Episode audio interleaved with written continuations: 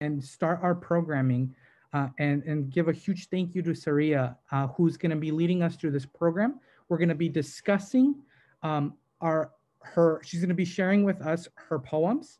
Then um, she's going to discuss why what it was for her, why she, like why did she write it, what message of hope she has from here, everything. From there, we're going to move to a discussion. I'm going to share uh, a, a Jewish poem that really calls to my heart, and we're going to share about how literature really affects our faith uh, going forth. So without any more delay, Saria, thank you so much for, for joining us today. We appreciate you. For those of you who are joining, thank you so much. Uh, Saria, take it away. Um, I'm just so ready to be inspired by your poetry. Thank you so much. That's great. Um, hello, my name's Saria. I'm White Mountain Apache and Navajo, and I'm just gonna go ahead and jump right in. This is my first poem. It's called My Go-To Icebreaker Answer. My name is Saria, and I'm the one Native person you know, or the first you've been forced to listen to. I'm the one who makes everyone uncomfortable with the words I speak. My name is Saria, but according to Disney, the media, and Party City, my name is Pocahontas. My name is Elizabeth Warren's cousin. My name is a sexy Indian wench. I'm the one who refers to himself as a red skin. It makes you think of your racist grandparents or maybe your favorite football team. My name is Saria, and when I speak my language, it makes you uncomfortable. But remember, my language is what saved your country of the free. My name is Saria, and I make you uncomfortable in a world designed for your comfort. The way my voice quivers but raises when I talk about missing and murdered Indigenous women, or the fact that some mascots are just plain racist, makes you feel something that you haven't felt before and you're terrified. Because you know there's something I know very well, but just can't seem to understand it. I speak of white privilege, and you hear me talking about your dishwashers, ruffled potato chips, and your yearly family trips to Hawaii. But of course, that can't be you, right? You think that's just normal life because all you've done is benefit from the exclusion of Black and Brown people. My name is Saria. But according to the Declaration of Independence, my name is the merciless Indian savage. The way I talk about America makes it sound like I hate it. Like when I tell you about how I'm asked if I'm legal or illegal, if I live in teepees or an actual house, but you can't understand why. You can't help but feel sorry for me because you know there's something I know that you don't. And you want to know and understand why I am the way that I am. You want to help me and be my white savior. But when you see me look that inside and we talk about Donald Trump or the native stereotypes that control my life, you decide you don't want to know what I know, to ignore my truths, my dead cousin, raped ancestors, and friends. So when I speak, you speak over me, and when I'm proud, you put me down because you're scared. She Taylor Jose, she Tudaflet and Shli Clot Washington.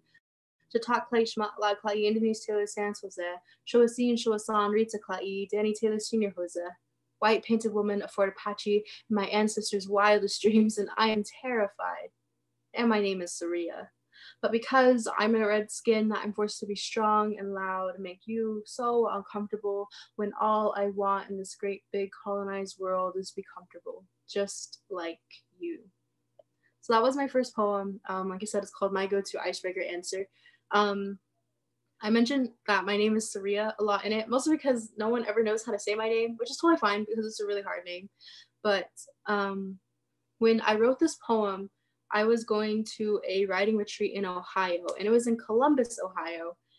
So you could already see like how that's slightly uncomfortable, and I was really nervous because this poetry retreat was supposed to be in the middle of the woods, and they kept telling us there's going to be no self service, there's going to be like you're basically getting unplugged for like three days. And I was really worried because I was just like, I'm going to the middle of the woods in Ohio with a bunch of white older people that I have never met before in my entire life. And that was really scary for me, mostly because um, I'm really a homebody.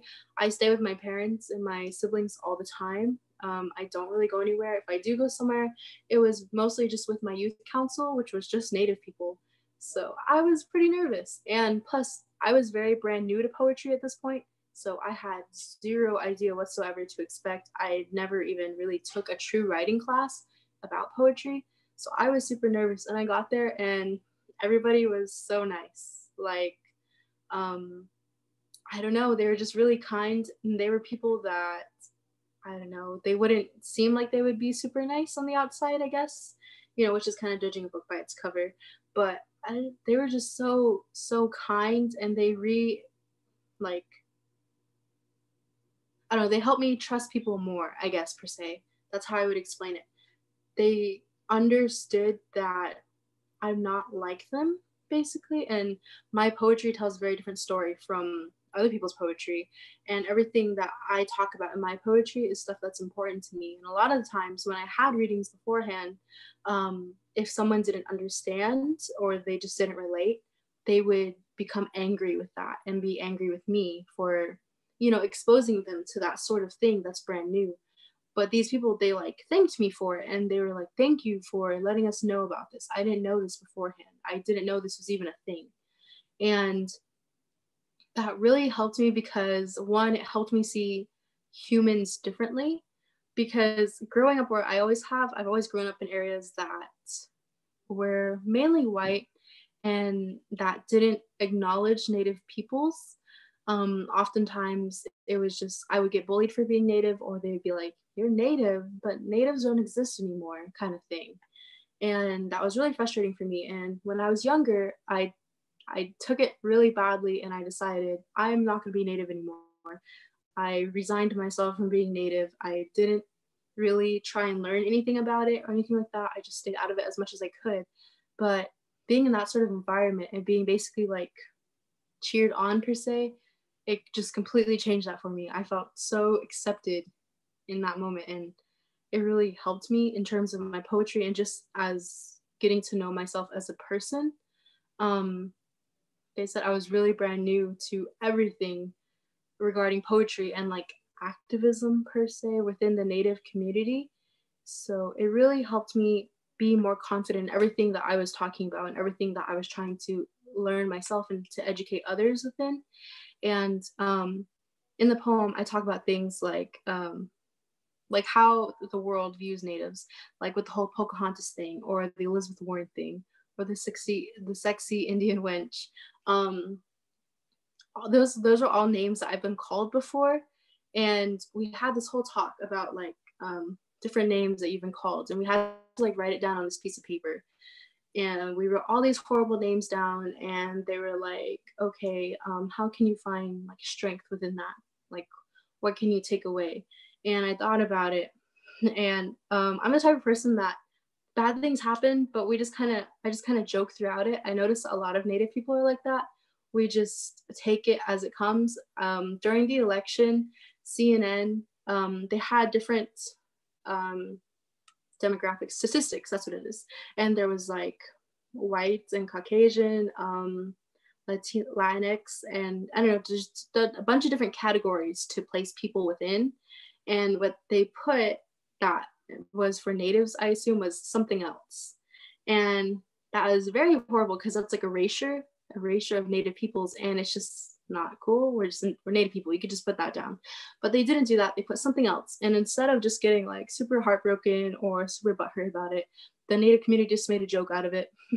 we all just joked about it and we laughed about it. We pretty much just got over it. And a lot of the times that's how a lot of us learn to cope with different things. We just laugh about it and get over it.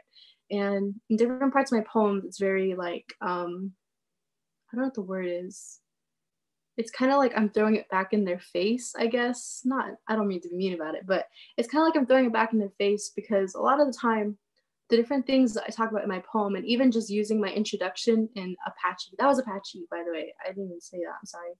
Um, those things aren't associated with really natives anymore. Um, you would think it would be, considering it's our culture, but a lot of those things aren't. And I don't know. That's just one of my favorite poems to introduce myself with.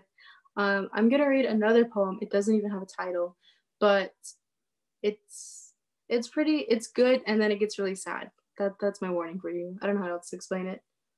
I fell in love at the Navajo Travel Center on the outskirts of, Gil- of Gallup on my way to Albuquerque, wearing a maroon mask and a white Mountain Apache shirt, three years worn checkered vans. I was heartbroken in Tuba City at the Sonics, drinking a cherry limeade. I decided to live my life in New York. I drank coffee and wore what I wanted and bought so much art, and I cut my hair. I never stopped moving like the city. I decided to move to California to breathe with the ocean. I fell in love with the salt in my hair. I taught poetry to kids and I went vegan. Later, I moved to Paris. I bought way too many clothes. I drank so much coffee and I I fell in love every other day with the art that I saw. I moved to Rome, and when I began to age too much, I worked on weaving Navajo rugs and educating others about the lives that natives live. I went back to New York, helped in a museum, then decided I was ready to go home to my res. I got in the car and drove. My car broke down in a sundown town, and there my existence was taken from me. I'm not sure if my body was left or left there or if I ever made it home, but I do know that I lived up to the ex- expectation of a two out of three. So the last part, I mentioned the two out of three. Um, two out of three Native women are expected to be sexually assaulted or abused, um, which is a pretty horrible statistic. But it's oftentimes like it's just kind of what is expected, which is really terrible to say. But that's just the kind of life that Native women live. Everything we do, we have to do it carefully. Like I can't just go, even though I live in Gilbert, I can't just go out for a walk in the middle of the night. That's not something I could ever do. And it's just, it's really dangerous. And in the beginning, um, I talk about um, getting heartbroken in Tuba City. And a lot of people always think that's like about a guy. That is not about a guy. It's just like a lot of the times as an urban native, you don't get really like truly accepted by um, res natives because you're not native enough basically. You're you're too white you're too urban. So getting heartbroken in tuba city by that i mean like i wasn't accepted basically. Like i just didn't feel like i belonged there. So that's why you know i go on to live my life in new york and california and all these different places. And to do so many different things like living a fun life basically because going to these places like new york or california or like rome and paris you know those are like places that everybody wants to go. If you live in a small town or you have like the small town like ideas, a lot of times you think like, I want to go to New York. New York is a big, fast moving city and things like that. And when I was younger, I always wanted to go to New York, especially um, when I spent time with my grandparents a lot, because that's what I did. I would stay with them for like summers or whatever. And I would just be like, I can't wait to move to New York. I can't wait to do all these things. But at the end of the day, um, even trying to go back home this person her life was taken from her because she never really stopped being native that the the weight of the statistic that holds you down it never went away like i don't know all these things could have happened anywhere else like becoming a two out of three could have happened anywhere else but it happened as she was on her way back home and i made the poem like that because a lot of the times i notice that different people we try to run away from what our identity can do to us. Um, I've seen it even in people that I know. And I did that too, obviously, with trying to like stop being native. I tried to run away from what being native is like, and you'd never get out of it.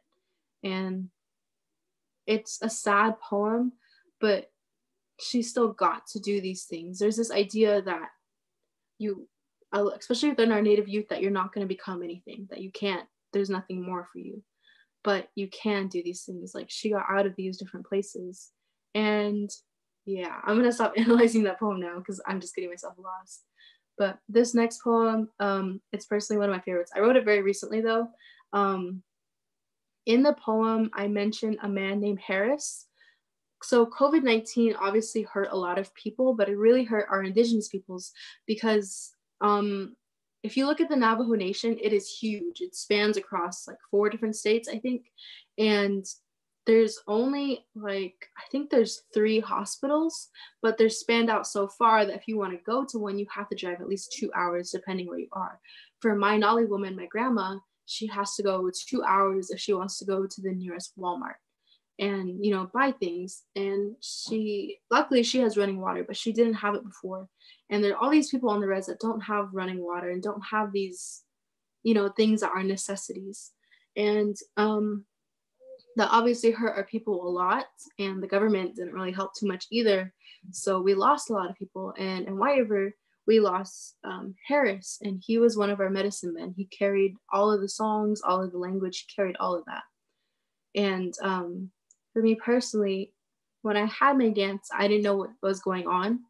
I had really no idea, but he never treated me like I was dumb or that I don't. He never treated me like how most res natives treat me.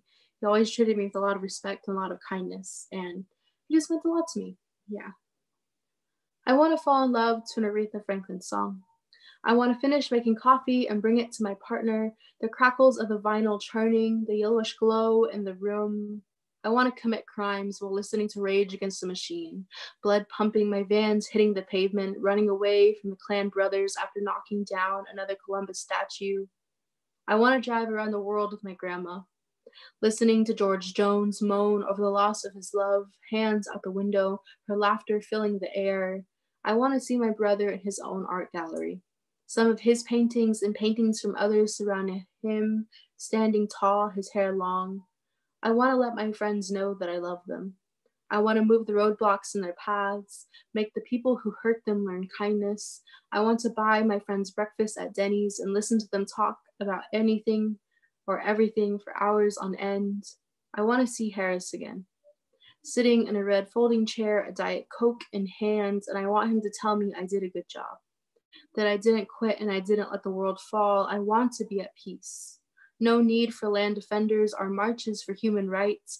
I want to know that my siblings and her siblings and his siblings and their siblings and him and her and they are safe. I want to apologize to all those who have done wrong and those that I've confused. I was dumb and young, and I still am very dumb and very young, but now I have realized that my words mean something, and I'm sorry.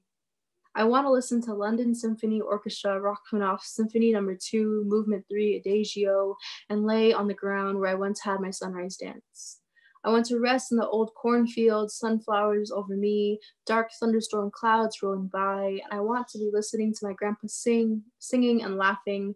I want to be at peace. I want to be at peace. I want to be at peace. I want to be at peace. Someone doesn't have a title, but um, basically it's just about obviously things I want to happen.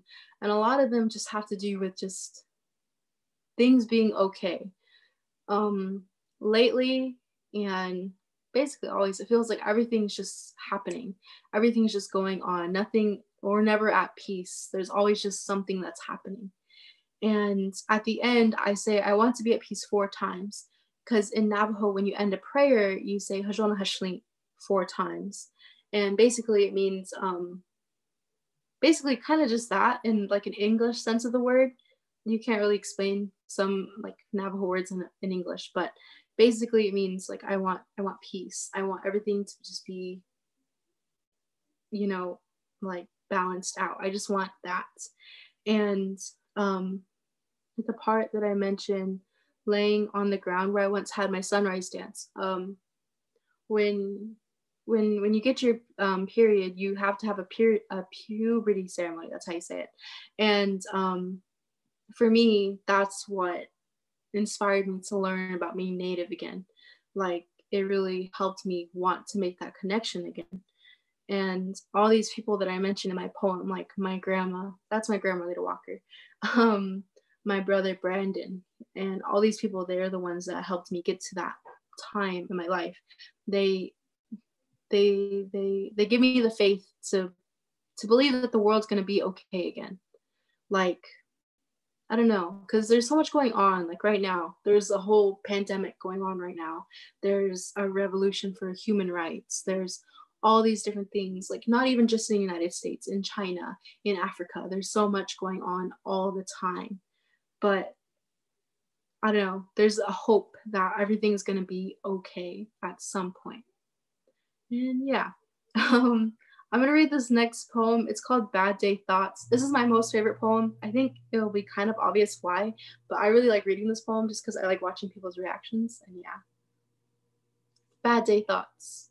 I don't like to wear dresses. They make me nervous, much more cautious than usual, more wary of hands belonging to people I don't know. I don't like drinking water anymore. With every sip, I'm reminded that there are so many others in this world who cannot drink water. It's too dirty, too expensive, or too far for travel, and here I am.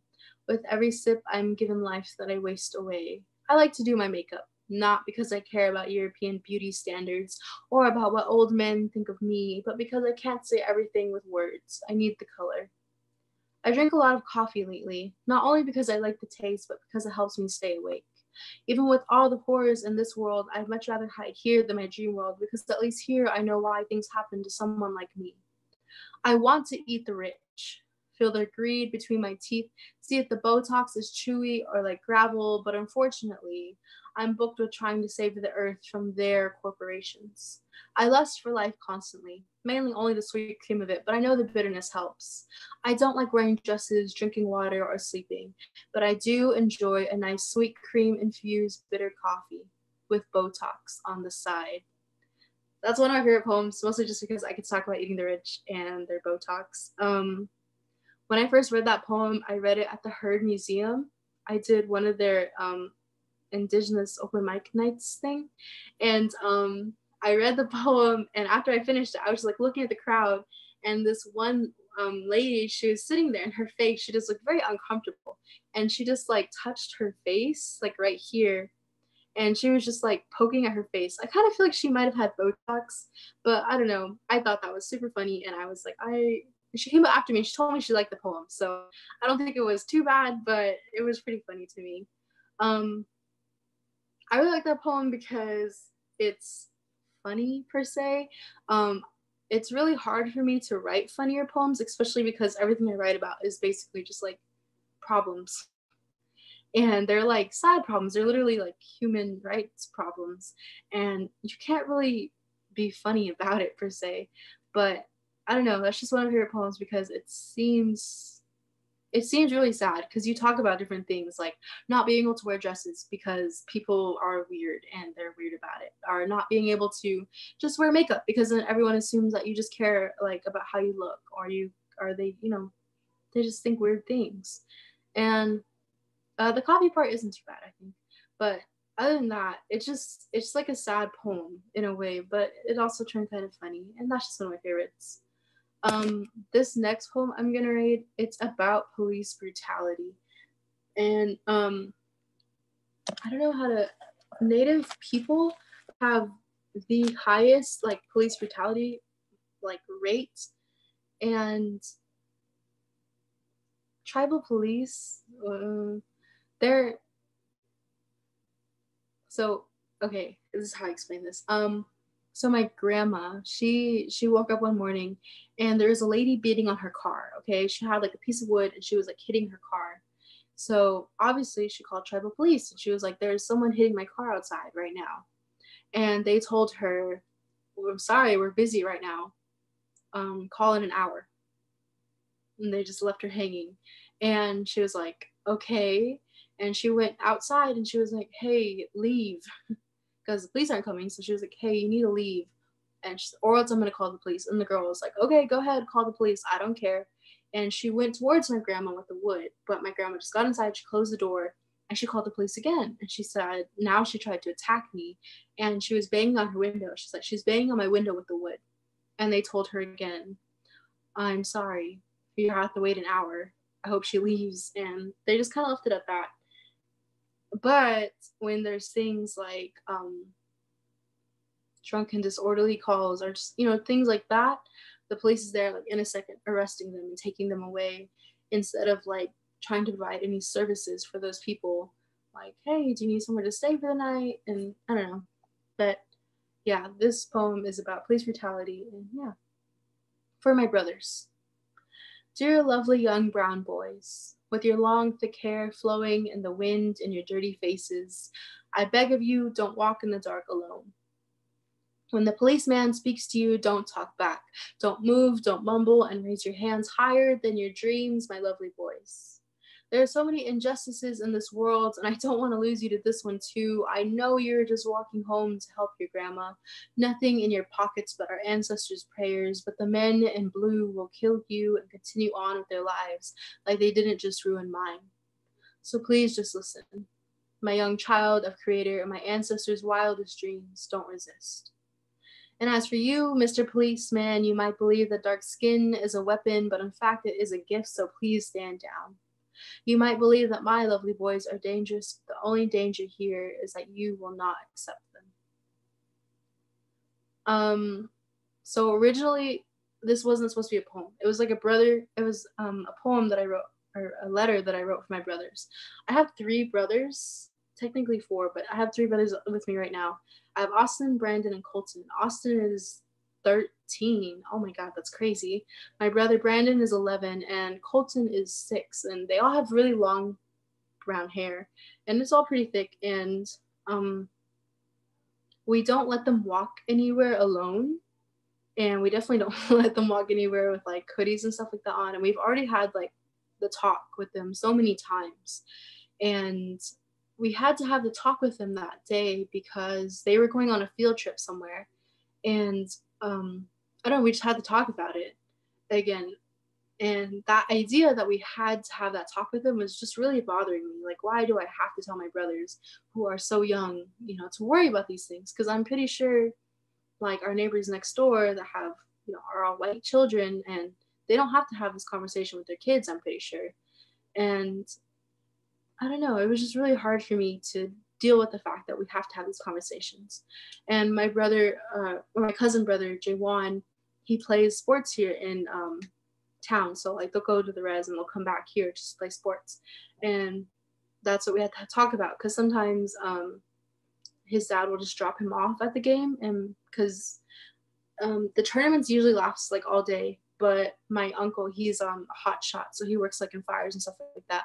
So every now and then he just has to drop him off and he has to wait until we like my family gets there to go take care of him. So that's a conversation they have all the time. Like you need to be careful. You can't just be talking. You can't just do anything you really want. And i don't know it's just something that bugged me for really long times that we have to have these conversations. And whenever we have to have these conversations i always feel angry like with with the world or whatever. Like, why do I have to talk to my brothers this way? Why does it have to be like this? And I don't know. One time I was telling grandma about it, and I was like, I hate doing this. I don't want to have this conversation with them. It makes me so sad. And my grandma was like, um, and don't. And I was like, what are you talking about? Obviously, I need to have this conversation with them. And she was like, um, what did she say? She was like, my mom, my mom's mom, my mom's mom, mom we've all been praying for all of you since the beginning of time. You know, like people that are people before us that were never even here, they were praying for you, that you would be safe and that, you know, creator would take care of you. You don't need to you don't need to worry about these things if you don't want to because your ancestors have already worried about them. They've already prayed about these things happening. And that just kind of blew my mind because I never really thought of that. I'm I'm not the most like religious person ever. I, I struggle with my religious identity a lot. And but when she told me that, I was just like, yeah, like that's something I accepted so quickly, just because it makes so much sense to me that, you know, these people will be praying for me all the time. And um, yeah, I'm gonna read my next poem. Um, it's called "See." This is for my cousin brother Cody um, is about suicide. Native, I mentioned this part, the 71%. Native men have a 71% um, higher chance, I don't know what exactly the words are, than all other types of men to commit suicide. And yeah, see. Today my brother is gone. He left this morning to the place inside the feather. He won't return, I know, but that doesn't stop me from leaving the light on for him. Because this can't happen. The state of complete disbelief and shock I'm in should not be happening because this was never supposed to happen. I should be bringing the key inside, however, I'm leaving it under the mat for him because this was never supposed to happen. My brother has to be coming home soon. It can't be any other way because he is not a part of the 71%. I reject that notion by staying up waiting for him in the living room. My brother went home to rest today, and I realized I need to bring in the key and turn off the light outside.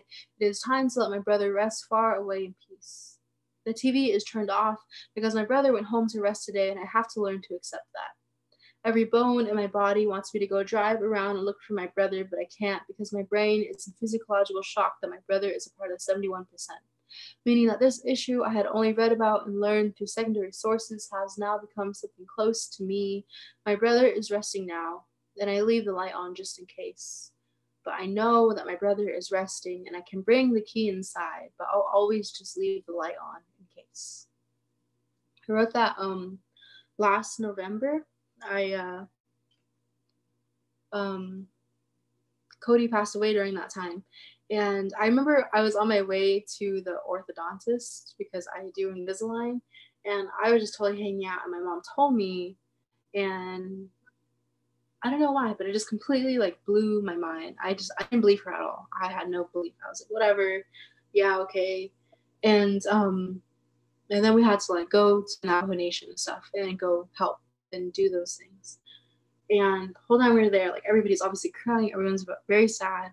I saw all these pictures of him and um it just completely blew my mind because we I'm a part of all these like native organizations and stuff, and we always talked about suicide and we always talked about how it's so common to native people. And I knew that it was something that could happen, but I never thought it would happen, basically. And after that happened, I started learning about more things that happened like in my family, about different people. And I was so upset I just I couldn't believe it and I was so angry but I just had to keep reminding myself that wherever he is he is happier now. Like he he's not in pain anymore. Obviously something was bothering him so much that he had to do that and I don't know it was just so it was so heartbreaking to me but um but like yeah but I know that he's he's okay now and you know I always loved him and I always will and I, I'm pretty sure he knows that. So yeah, this next poem is called Questions for You. It's basically just a bunch of questions. Um, during this time of just like being inside, a lot of the times, I don't know, you're just told to like just just get through it, just get through it. Another day, another dollar, kind of thing. And um, I remember my friend was asking me all these questions about like how are you how's this going and i was so annoyed because one, I'm not a very good responder sometimes. So I was like, I'm good. and she was like, but are you really good? There's all this stuff going on and there's so many things. And yeah, it's kind of based off of that small conversation. Questions for you. How are you? How is your heart? Still beating slowly or has it changed its pace? How is your mind? Still hungry for the information of this world? Do you still starve it? Has your mind learned how to love you yet, or is that still a work in progress? How have you been sleeping lately? Soundly, or does the sleep paralysis still play with you? How is your meaning? Have you found it yet? Have you allowed it to define you, or are you still hiding? What is it like when the rain hits your face? Does it slap you? Does it kiss you? Does it still help you breathe? Do you still allow yourself to hurt? Is it still easy for you to get out of bed, or is it hard? Could you feel my prayers for you when the rain hit your skin? How are you? Um a lot of the time for me rain's something very special mostly because um a lot of the times with the native culture when we talk about water and things like that it feels like it's like a re rebirth i guess. Like we're cleansing the earth we're cleaning it. And i remember when i wrote this poem it was raining. And um, there was so much thunder going on and it was like it felt really loud. And i just felt like um, it was talking to me in a sense and i was trying to figure out like how like what it was saying basically. And yeah. Um i think this is my last one but this is like seriously one of my most favorite poems because it basically has everybody that i love in it. Like there's my grandma there's my grandpa and um yeah. It's pretty long too so uh, be ready for that. I'm thinking about strawberries I'm thinking about strawberries and the man who picked them for me. I wonder if he has a granddaughter. I wonder if his granddaughter thinks like I do. I'm thinking about when I was at home, eating spaghetti and commodity cheese, when my grandpa walked in, covered in dirt, lunchbox in hand, me hugging him, so happy to see him home, wondering why he has to work, why he can't just stay home with me. I wonder if she wonders the same about her grandpa. I'm sitting here eating raspberries, thinking about the sunflowers. I wonder if they keep a conversation with the sun all day. I wonder if they ever say thank you for the nutrients. I'm thinking about my siblings. I wonder how the bat feels when Jaywan swings. When Austin recites dinosaurs out loud, I wonder if the air swirls around him. I'm thinking about how Shania laughs so loudly at nothing. I wonder what Colton thinks about when he sees clouds. I wonder if the clouds wave to him like they used to wave to me. I'm thinking about Brandon and how he finds so much beauty in the world to paint it. I'm thinking about how the grass holds Julian when he falls. I'm thinking about Alyssa saying hello to the ocean. I'm thinking about COVID. I wonder how the air feels passing along such a virus. If it feels ashamed or glad, tired of the human to continue to pollute it. I think I should have a sit down with the air and beg it to stop harming my people. Tell it about how I've already lost so many and I can't lose anymore. I'm thinking about my grandma, Arlita Walker, holding my hands when we walk. I wonder what my energy was when it passed to her. I wonder if she felt so loved and appreciated in that moment, like I have always felt with her. I'm thinking about how we laughed together around the world, yet so far apart. Talking about Sherwin's poems, my need to try my best, and how she misses eating breakfast together.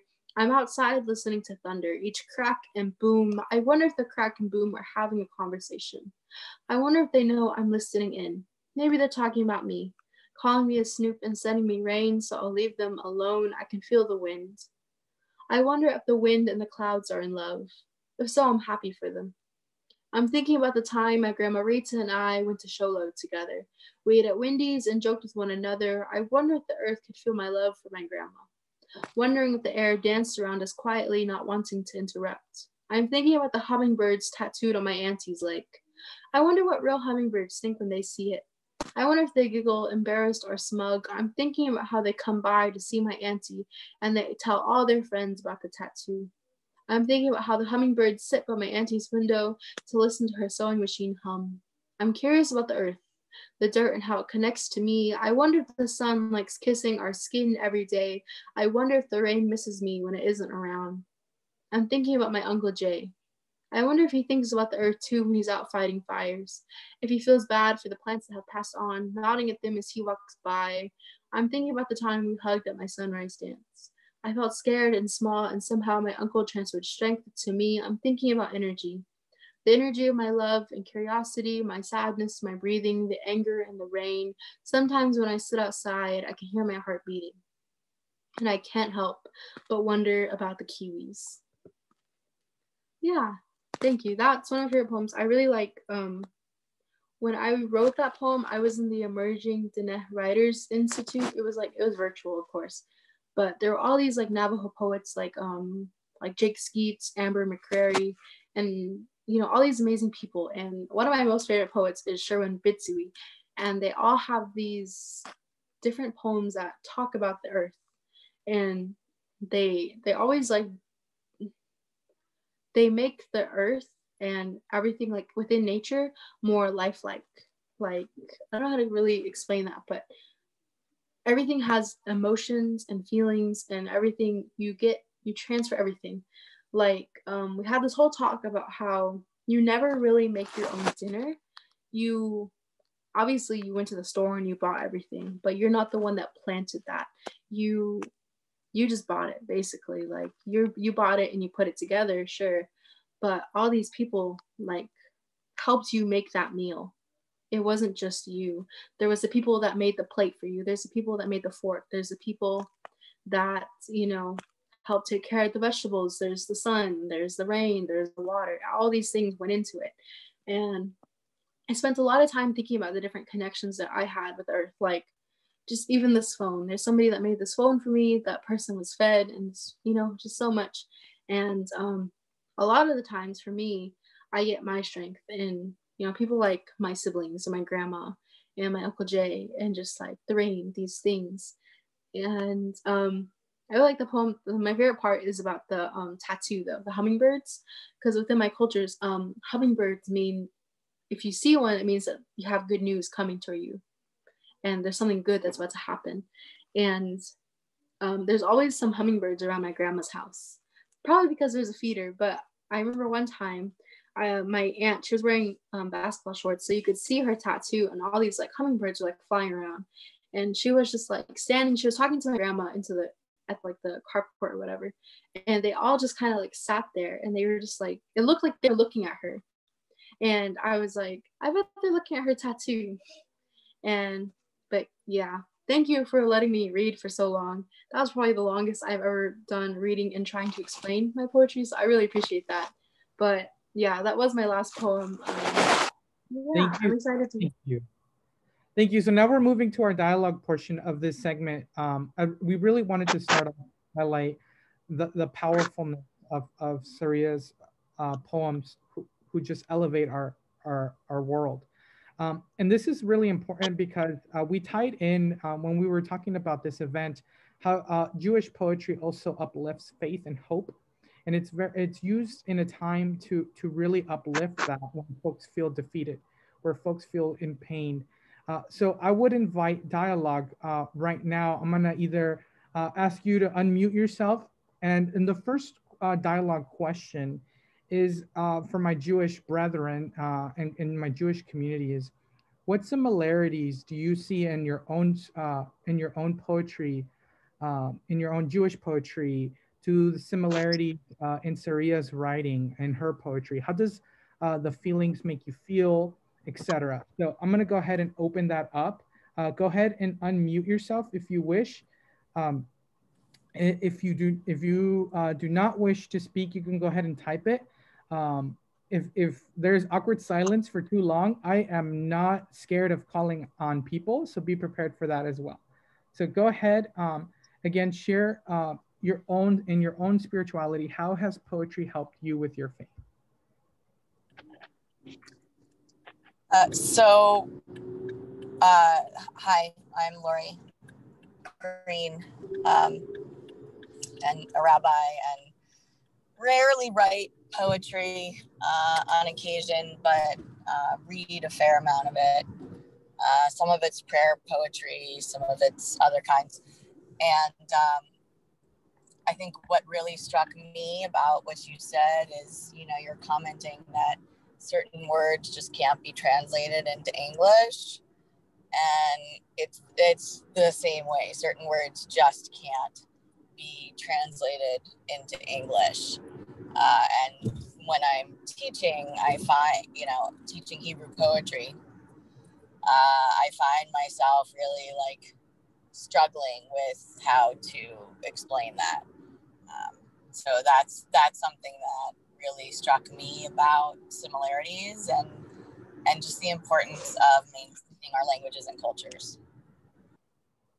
Thank you for that, Rabbi Laurie. Go ahead, Jonathan. Jonathan Wolf in Chicago. Jonathan Wolf. I was on the editorial board of Sh'ma magazine, which unfortunately lasted since my father and colleagues of his created it 50 years ago and just two, three years ago closed up shop. And we used to have an annual issue of Jewish poetry. And like 20 or 30 times more poems, many of them excellent, were submitted every year than we had room to print. So there's a tremendous amount of Jewish poetic imagination and language and creation going on, which we aren't even aware of because it has no outlet to be published. I guess that was before the internet in the 80s. So now it could be posted at least. But there's a tremendous amount of, of Jewish poetry in history and currently and published and circulated, and a tremendous amount more that we don't even know about. And, and we need to.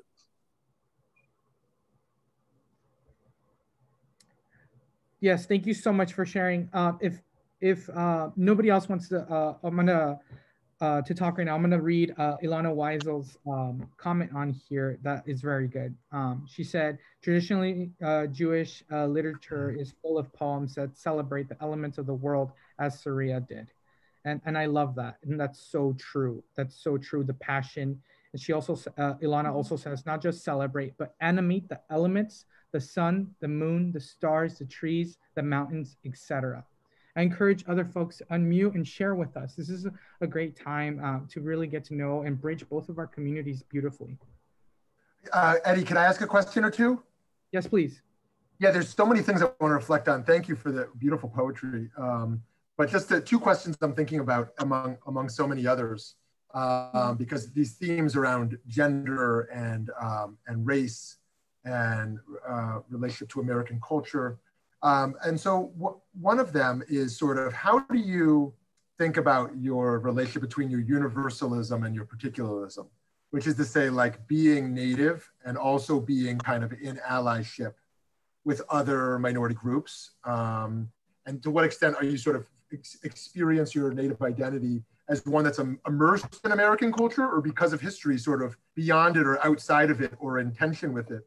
And so that's sort of one thing I'm thinking about. And don't, you don't need to answer, that's just if you want to. And the second one is in Arizona, um, we just had, well, we, well, we just had a national election and, and, and um, obviously an election in Arizona and the native community uh, showed up in huge numbers, in, in, in huge numbers. And I wonder what excites, is there a hope that actually marginalization will change in the community and thus people show up to vote? Or is there sort of a hopelessness that like whoever wins these things, we're still on the outside and still heavily marginalized? So I'm wondering why that, how that energy emerge, emerges within what I often hear as kind of a dominant sense of, of, of exploitation, white exploitation of, of, of Native communities.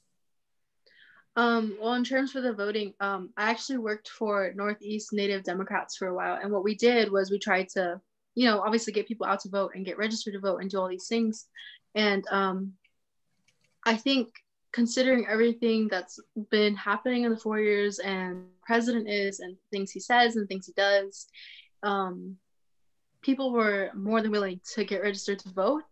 I think they recognize there's a change. And especially after um, people like Deb Haaland got into office, um, it really helped help people realize that we can do these things too. Voting is still very brand new. Like even my mom, she's like in her 40s maybe. I have no idea. I think she's younger, but I don't know. But she told me like um, voting was still something very brand new for her as a child. Like it was like extremely brand new. And my grandpa finally got registered to vote this election and he voted, thank goodness. But um that was a lot of the stories that I heard from a lot of the older people that I talked to. Like they never felt like they belonged in voting. They didn't feel like they were good enough, or they just didn't understand it really, and they didn't get like that their votes mattered too. Especially because um, all of our tribes are sovereign, so sometimes we don't realize that everything that happens within the like national um, U.S. government affects us directly because there's no really um, state tribe relationship there. And I noticed a lot of our youth were just like, we're voting, like, we may not like the person that we have to have, because not everybody is a huge fan of Joe Biden, but they were like, we're voting no matter what. We're voting for him because we can't stand Trump. He allowed things like the Dakota Access Pipeline to happen. Um, he did do something for MMIW, but that was more so like he had to do it. And in a way, it wasn't as helpful as it could have been. Um, things were taken out of that bill or that um, I can't remember exactly what it's called right now, but things were taken out of it that didn't really necessarily help exactly. And he really just didn't do much for Indigenous peoples in general, um, especially in regards to COVID. And I think that's what really made people realize we need to vote because, you know, we had all these people passing away, we had all these people sick. Um, and we didn't really get any help from the U.S. government. And with that, um, there was a lot of anger. I feel like during that time, and these people like they started pushing for change, and they we're going to vote him out. And I think during that process of it coming closer and closer, and getting more educated about everything that could change potentially, people are more like, okay, we're going to make this into how we want it and with someone like Joe Biden who actually you know wants a native person in his cabinet and he actually has this whole plan for native peoples including like urban natives and all these things I think there is like this this hope that things will really change and that will be more seen within the within America in general and hopefully we do. Um but in regards to your other question I for me personally, I feel like natives are more on the outside of things. Um, I think we can try and immerse ourselves as much as we want to into American culture and stuff like that, but it's never really truly going to fit us because when you think about it, American culture isn't it's a buildup of everybody else's culture into one essentially. And you can't really you can't take that because some of the some of the things within that culture aren't yours they're not yours to have i guess and they're the experiences of other people that you may not be able to connect with um especially in the way that American culture is looked at right now. When you think about American culture, a lot of the times you think of things like um, guns, hot dogs, and burgers. Um, you know, more like Fourth of July. For me, that's how I view American culture. It reminds me of like the Fourth of July, like all that stuff going on. Whereas for another person, American culture is something completely different. It's it's not really like set in stone what it is especially because like i said earlier it's made up of so many people and i don't know if you can really truly interject yourself into that i feel like um, you can get used to it that's for sure but you can't really ever be a part of it and i think that as time goes on native peoples won't be so opposite of it i guess. We'll we'll find a way to have the proper parts of our culture immersed within american culture because um, the way that natives are looked at right now is severely misrepresented or more, more mostly just seen as like headdresses um i don't know drinking alcoholism things like that. We're not seen for like really our culture or our resilience those things that hold us and yeah i don't know if i answered your question at all i feel like i just started talking and just kind of went with it but yeah thank you for asking i really appreciate that that was a really good ask question i was like whoa Thank you. Thank you. Go ahead. Go ahead. It, um, can I ask something? First of all, I just want to say I'm completely overwhelmed with your poetry and in a in a positive way. I, I want to read read it again, and I love it truly. And one thing that I'm, well, I just want to say and, and ask two things. One is um, it's very like of the earth, and even the way you speak about people, it, it you know, or your memories, it's it's really like of the earth and of our experiences here, which I just find, you know, really compelling. And when you spoke, I don't remember if it was in a poem or in some of your comments about your ancestors and how they're praying for you. I can't remember your exact words, so forgive me if I've made a mistake. Um, but your your relationship with your ancestors and how they're looking out for you. I, I feel there is a kinship with, you know, with my feelings as a, as a, as a Jewish person because you know for me memory and for us I think memory and and and, and the are, are people who you know people who we loved who died are, are always with us. We keep you know we keep the memory. My, my son died recently of suicide which is i made a comment about that of your telling of that i thought was truth the way you spoke of it. And and you know he's very much here for me and and i feel and and, and honoring his memory um, and all the people who died. Also i knew i feel like there's a kinship with that and the way you're honoring your your ancestors uh, can you speak to that if you if that resonates for you in any way? Yeah um thank you. And i'm really sorry about your loss. That's something really hard to go through. Um I agree with you. I think a lot of the times we may not realize it, but our our family and those that we hold, you know, very dear to our heart, um, we we want the best for them. For me, um, like I said, I'm not like overly religious, but I do pray, and um, a lot of the times I obviously I pray for people that I have currently. Like I have you know, I have my mom, I have my grandparents, I have my friends, I have these people, but I pray also for, you know, their people who they're to have in the future. I like to try and pray for like for their kids or for the grandkids because I know that yeah, they're not here right now, but they're going to be here one day and no matter what, I want them to be protected by something. And I want they may not ever know me, they may not ever know that I prayed for them, but I want them to have something there because I think as humans, we have to care for each other a lot. And sometimes, you know, how we care for another one, for one another, isn't always correct, I guess. Like, we can be too overbearing or we can be not overbearing enough. And I feel like um, prayer, I guess, is one of the ways that we can be there for one another and be there for one another in the, the long term kind of sense. Um, when I think about my ancestors it's it's so easy and it's so hard for me to think about them it's so easy because in the sense like all these native organizations always say that like oh, your ancestors are watching over you. You're you're your ancestors' wildest dreams, and it's so easy, but at the same time, it's so hard because I don't know them. I've never met them personally. Like, how do I know that I'm what they wanted? Like, how do I know I'm doing the right kind of thing? And it's so hard, but at the end of the day, you just have to trust that, I guess. You trust that, you know, they love and they care for you and that they did pray for you. And, you know, for me personally, I know they prayed for me. I know because there are so many things that have happened that I could have easily just given up at some point. But I know that they prayed for me because I'm still here. I'm still kicking and I have all these great people by my side and I get to do cool things like this and talk to all of you and you know hear your thoughts and things like that so i know my ancestors there for me in that kind of sense and yeah Thank this you. is so beautiful and thank you and also just i just want to comment that you that also the way you brought it to the future generations in a prayerful way like a religious way it's you know we think about the future generations as like hoping to make the world better for them but the way you you relate it to like in a religious like in a prayerful context is just a, is a really new way of thinking about it for me. So I, I want to thank you for that also. Thank you.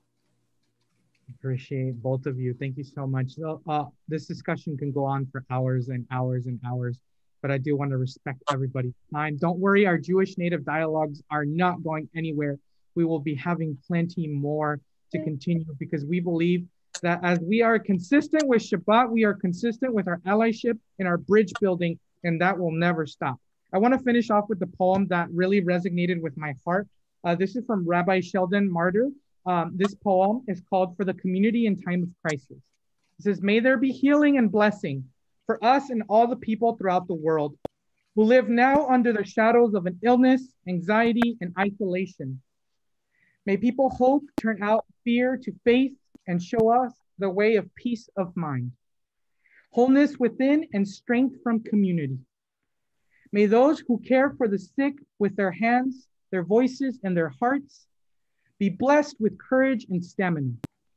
May those who pursue, who pursue healing through medical skill, knowledge, be blessed with insight, patience, and compassion.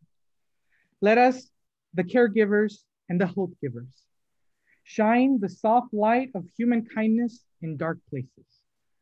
May all of us, the sick and the well, together know and feel the blessing of ancient times. Be strong and of good courage. Thank you, everybody, for being on this call. Huge shout out to our amazing friend Saria, who is just a powerful student, activist, poet, leader, etc., etc. I can go on and on and on. Who we have had the honor to register voters and talk about our civic engagement together with our Native communities. Uh, it, seems like it was yesterday in February, Saria, that we were registering our Native community to vote. So I, I appreciate all of you. I want to give another acknowledgement to our great friend, Rosetta Walker, our, uh, a great elder friend who's here as well, uh, uh Native elder who we just adore and love. Everybody have a blessed day. If I cannot see you personally, Shabbat Shalom for our Jewish community. In community with all of you, stay safe, wear a mask, help keep our community safe. Thank you, everybody. Take care. Bye.